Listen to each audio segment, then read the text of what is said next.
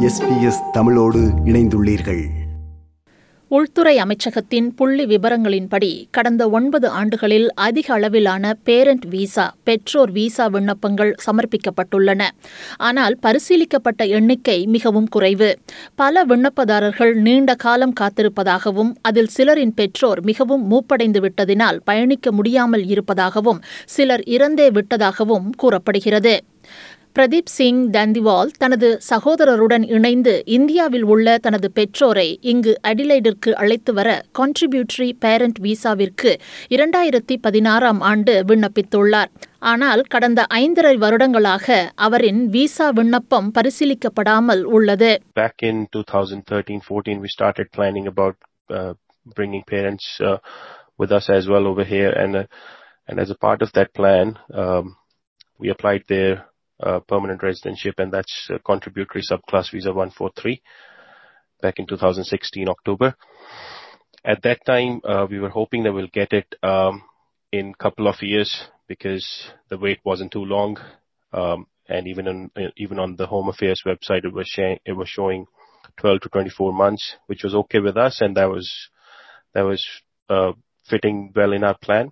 அதேபோன்று மெல்பர்னில் வசிக்கும் ஈரானிய குடியேறியான ரோயா சலாமட்டி இரண்டாயிரத்தி பதினேழில் டெஹ்ரானில் உள்ள தனது பெற்றோருக்கு கான்ட்ரிபியூட்டரி பேரண்ட் விசாவிற்கு விண்ணப்பித்திருந்த நிலையில் விசா விண்ணப்பம் பரிசீலிப்பதற்கு முதல் மிஸ் சலாமட்டியின் தந்தை கோவிட் தொற்று கண்டு இறந்ததை அடுத்து அவரின் விண்ணப்பம் மீளப் பெறப்பட்டுள்ளது every day I had to call my mom because I couldn't travel. Because of exemption and difficulty and pandemic. And she couldn't, um, and uh, parents weren't considered immediate family, and she couldn't uh, come uh, to Australia. And it was a lot of pressure and impact on my uh, me and my brother.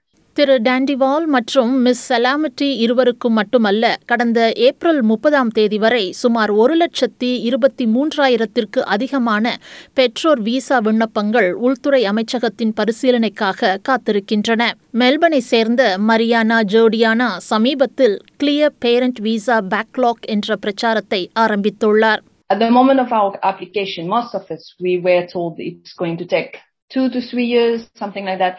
This is not real. At the moment, we're talking about so much more. உள்துறை அமைச்சகத்தின் தகவலின்படி புதிய contributory visa விண்ணப்பம் சமர்ப்பிக்க முப்பத்தி மூன்றாயிரம் முதல் நாற்பத்தி எட்டாயிரம் டாலர்கள் வரை செலவாகும் ஆனால் இவ்வாறு தற்போது சமர்ப்பிக்கப்படும் விசா விண்ணப்பங்கள் பரிசீலனை செய்ய பதினாறு ஆண்டுகள் வரை ஆகக்கூடும் என மரியானா ஜோடியானா கூறுகிறார் Most of our parents um, got, I mean, get that the application when they're 60 or 65. This we are talking about like parents 75 to 80 years old when they got rented. We don't know how many are there going to be still alive at that time or able to move. This is a big move we are talking.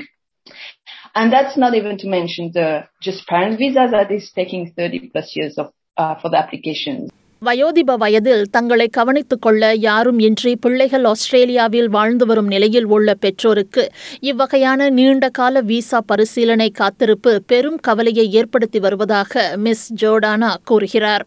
ஆனால் Covid பெருந்தொற்று இவ்வகையான visa பரிசீலனை செய்வதில் கால தாமதத்தை ஏற்படுத்தியுள்ளதாக home affairs உள்துறை அமைச்சகம் தெரிவித்துள்ளது ஆனால் திரு டாண்டிவால் மற்றும் மிஸ் சலமாட்டி இருவரின் விண்ணப்பங்கள் கோவிடிற்கு பல ஆண்டுகளுக்கு முன்னர் சமர்ப்பிக்கப்பட்டவையாகும் When you can't plan anything, when you can't see the future, where it's going to go, you can't even um, make any judgment. That's that's a bit hard. And anytime anything could happen while they are back in India. இரண்டாயிரத்தி பதிமூன்று இரண்டாயிரத்தி பதினான்காம் ஆண்டில் குடிவரவு திணைக்களத்திற்கு சுமார் இருபத்தி ஆறாயிரத்திற்கு அதிகமான பெற்றோர் விசா விண்ணப்பங்கள் சமர்ப்பிக்கப்பட்டுள்ளன என்றும் அதில் ஒன்பதாயிரம் விசாக்கள் மட்டுமே வழங்கப்பட்டுள்ளன.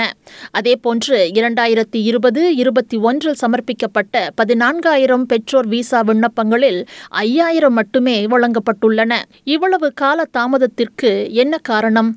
நமது நாட்டில் அதிகரித்து வரும் முதியோர் தொகை வீதத்தை குறைப்பதற்கான ஒரு யுத்தி இது என குடிவரவு திணைக்களத்தின் முன்னாள் செயலாளர் அபுல் ரிஸ்வி கூறுகிறார் Oh, look, I'm, I, this is this is difficult policy.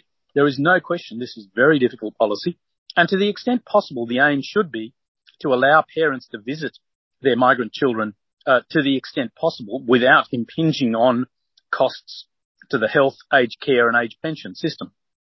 But achieving that objective is very difficult. Uh, no country, in my view, has found a sensible way of managing that. It's a challenge we face here in Australia. விருப்பம் பகிர்வு கருத்து பதிவு like share comment SBS தமிழின் Facebook